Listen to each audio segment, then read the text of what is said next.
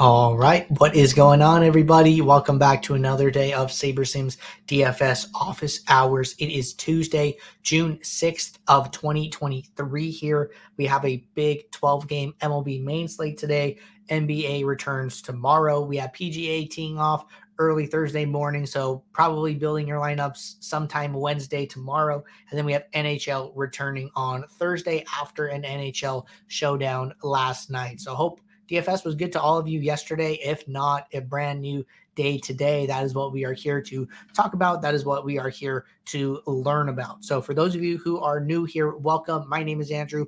I'm one of the coaches over here at SaberSim. This is a show where we go over how to use the SaberSim app, answer any and all DFS related questions. Questions can come in from support. You can reach us at support at sabersim.com.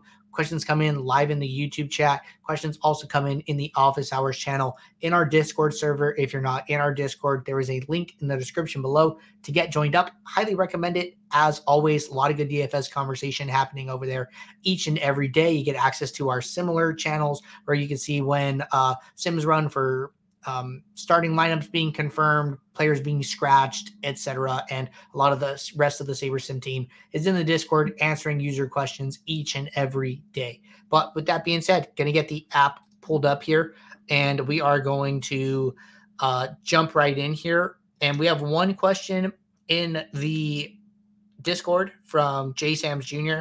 and one question in the YouTube chat from Jim here. So if anybody has any questions, now is always a great time to get those in. But you're going to hit this one from Jay Sams Jr. And it looks like the first part of this question should roll right into Jim's.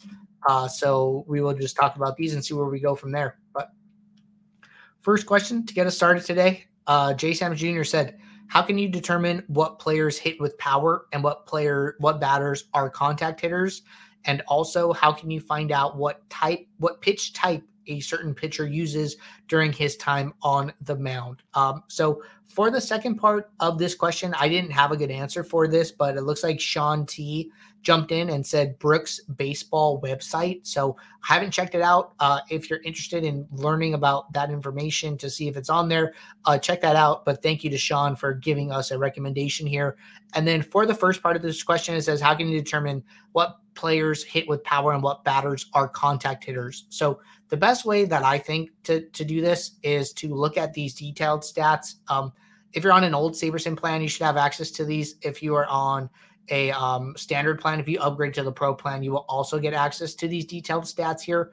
But I think that, you know, just sorting by home runs descending here, seeing what players are hitting the most home runs on average across the Sims should give you a pretty good idea of who are the power hitters here. And I think all these names are, are pretty familiar, right? Uh, Rowdy Tellez, Matt Olson, Aaron Judge, Giancarlo Stanton, Max Muncy, Pete Alonso, Mike Trout, Ohtani, all all averaging uh, 0.25 home runs in the Sims. So basically, the way this works is that we add up all of the home runs that these players hit across all of our simulations and then divide that by the number of sims so this comes out to uh, what w- the number displayed here it's not a perfect um, percent chance of hitting a home run here, mostly because Rowdy Tellez, or let's say, let's use Max Muncy. Max Muncy might hit a home run.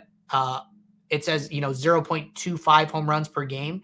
That does not exactly equal, you know, 25% here or one fourth of the time because there are sims where this player might hit more than one home run in a game. So, although the number of home runs they're hitting is about 25% of the time here, uh, you know, he might have a two home run game. He might have a three home run game. So the the amount of time that he hits a home run in a game might actually be less. So uh, don't equate that for like a one to one here, but it does give you like a pretty good estimate here. Uh, th- this number is like relatively close, right? He's not having so many two and three home run games, but those are uh, out there and and they would skew the data if you just took this as oh 25% of the time Max Muncy hits a home run. It's not it's not exactly that number. So just a little caveat there. And then, you know, conversely, I think that, you know, if you sorted inversely here by home run, and you can see, you know, who are the least likely to get a home run, and then you can see, you know, what some of their contact rates are. I think like singles is probably a good estimate here. So when I see Steven Kwan at 0.04 home runs, but a 0.78 uh, singles here, I, I, would say, you know, oh, he's probably like a uh, very contact hitter here, right? And then I think using some of these things in conjunction, you know, Pablo Reyes has a about two less projected points than Kwan, and then a uh, lower singles rate here from 0.78 for Kwan to 0.56, right? So that that just tells me that Reyes is probably just not as good of a hitter in general here. I would say the next like probably contact hitters are Esteury Ruiz and uh, looks like Jose Abreu here, right? And Jose Abreu has just had a tough year, ha- has only hit one home run, I think, with Houston. So, um, you know, historically was was a much more of a power hitter with the White Sox, but you know hasn't hasn't got it done with Houston to date here. So, uh, use use some of these statistics in conjunction can give you an idea as to some of the hitter profiles for these batters here. But good question. Happy to talk about that. All right, jumping over to the YouTube chat to Jim's question here. Jim said, I heard you mention the 0.10 rule in a recent video, but I missed what it is. I think it had something to do with MLB lineups. Can you explain what that is? Thanks. Uh, yes, I sure can. So basically, a lot of people like to curate their one-off pool. So when you're playing, you know, a five-two stack, it's like a it's technically a five-two-one, or you're playing a four-three stack, it's a four-three-one, right? Um, how do you control that one player that's that's allowed into your lineups as a one-off along with these other stacks, right? And a lot of times, you know, general heuristic here is that people like that player to have the ability to score fantasy points um, alone by themselves because if you think about it if if the player is a contact hitter right similar to like what we were just talking about with with Kwan uh, the way that Kwan is going to score fantasy points is he is going to get on base you know maybe another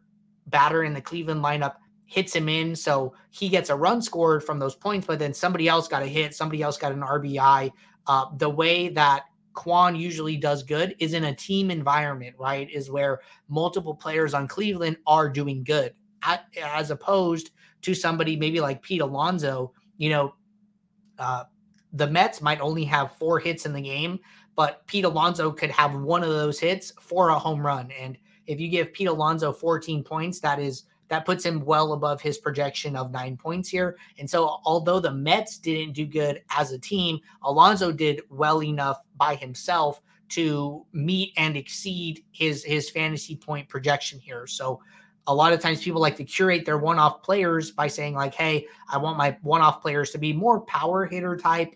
Uh, have the ability to get it done by themselves and then that that actually works really well if people are stacking that team and you're only playing you know, Pete Alonso one offs, you have a big edge on those other players uh, who are stacking the Mets who have, you know, zeros or, or two, three, fours in their lineup, right? So the one way to do this is you use a if then rule. So it's a group automatic rule.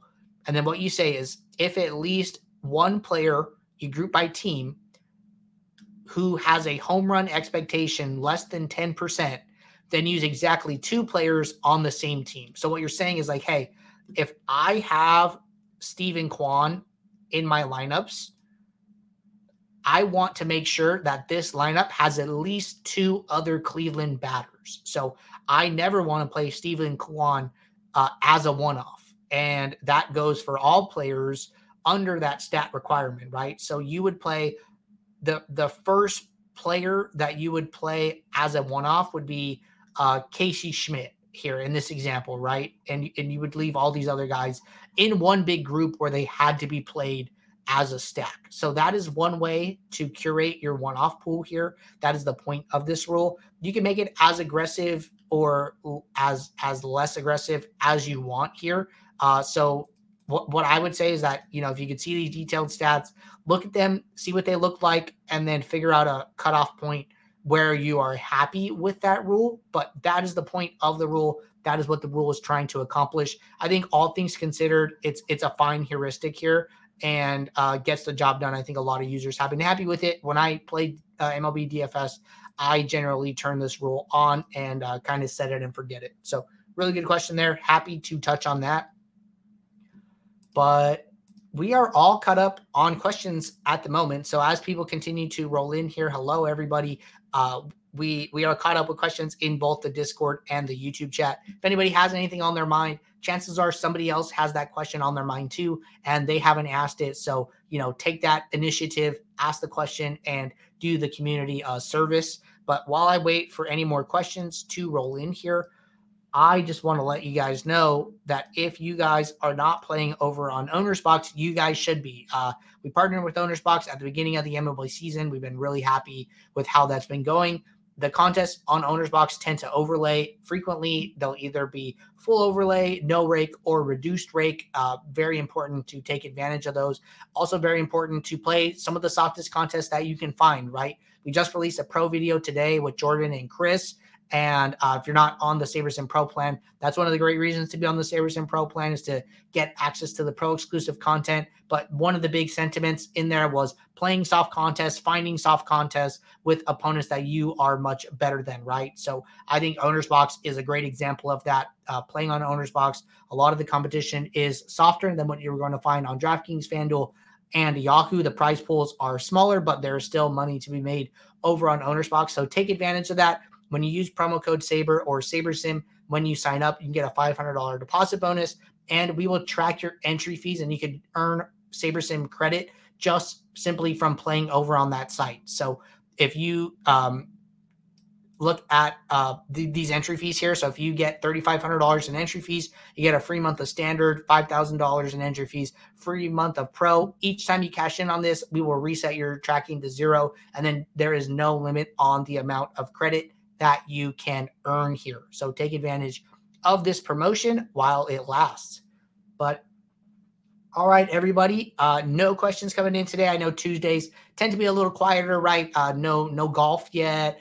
Uh, no, no NBA, no NHL today. So just baseball. But if you guys are building lineups throughout the day, question pops in your head, drop it in the office hours channel. Let it sit there until tomorrow. That gets us a steady queue of questions to get rolling with at the beginning of this show. But until tomorrow, take care. Good luck in your contests. I will see you all. Thanks. Bye.